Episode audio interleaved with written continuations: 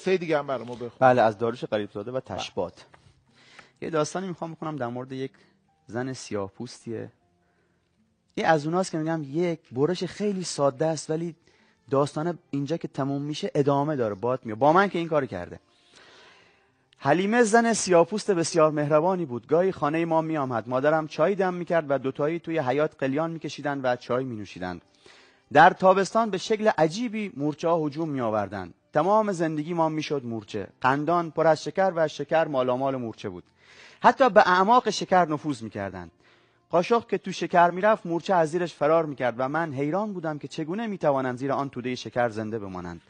حلیمه با دستهای پیر و چروکیدهش آهسته و با دقت فراوان قاشق تو قندان می‌زد. مورچه های سیاه پراکنده می شدند. بخار از استکان چای داغ و لبسوز بر می‌خواست حلیمه نلبکی بر می داشت و قاشق شکر را داخل نلبکی خالی می کرد دانه دانه. مورچه های سیاه را با مهربانی و حوصله جدا می کرد و وقتی مطمئن می شد هیچ مورچه تو شکر نیست آن را در چای استکان در استکان چای داغ می ریخت. من این وسواس را و دقت را نزد هیچ کس دیگری نیده بودم. حلیمه هزار تا قصه هم بیشتر بلد بود. همیشه برامان قصه تعریف می‌کرد.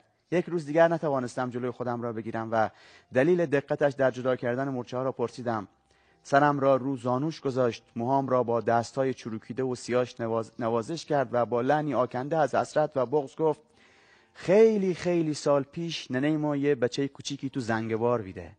تاجرا میان سیاه می‌خرن. حکایت حلیم طولانی است. خلاصش این خلاصش این است که تجارت برده قدغن می شود و آنها را به شکل قاچاق لابلای تنه های درخت را قایم می کنند برای آوردن تو بوشهر. یعنی تو تو خن کشتی یا جاز لابلای درخت. تنه درخت را چندل نام دارد و هنوز در سقف خانه های قدیمی بوشهر موجود است.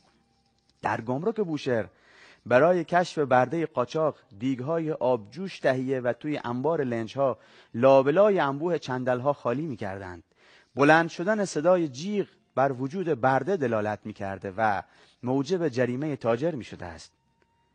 حلیمه با دقت مورچه های سیاه را از شکر سفید جدا کرد و گفت ننه ما هم می سوزه و از بس می سوزه غش می‌کنه. بعد دستش را به طرف چشمش برد تا اشکش را پاک کند. مورچه ای روی دستش را می رفت اما به زحمت پیدا بود. رفت و رفت تا توی سیاهی گم شد. بسیار عالی. خوب نی؟ عالیه.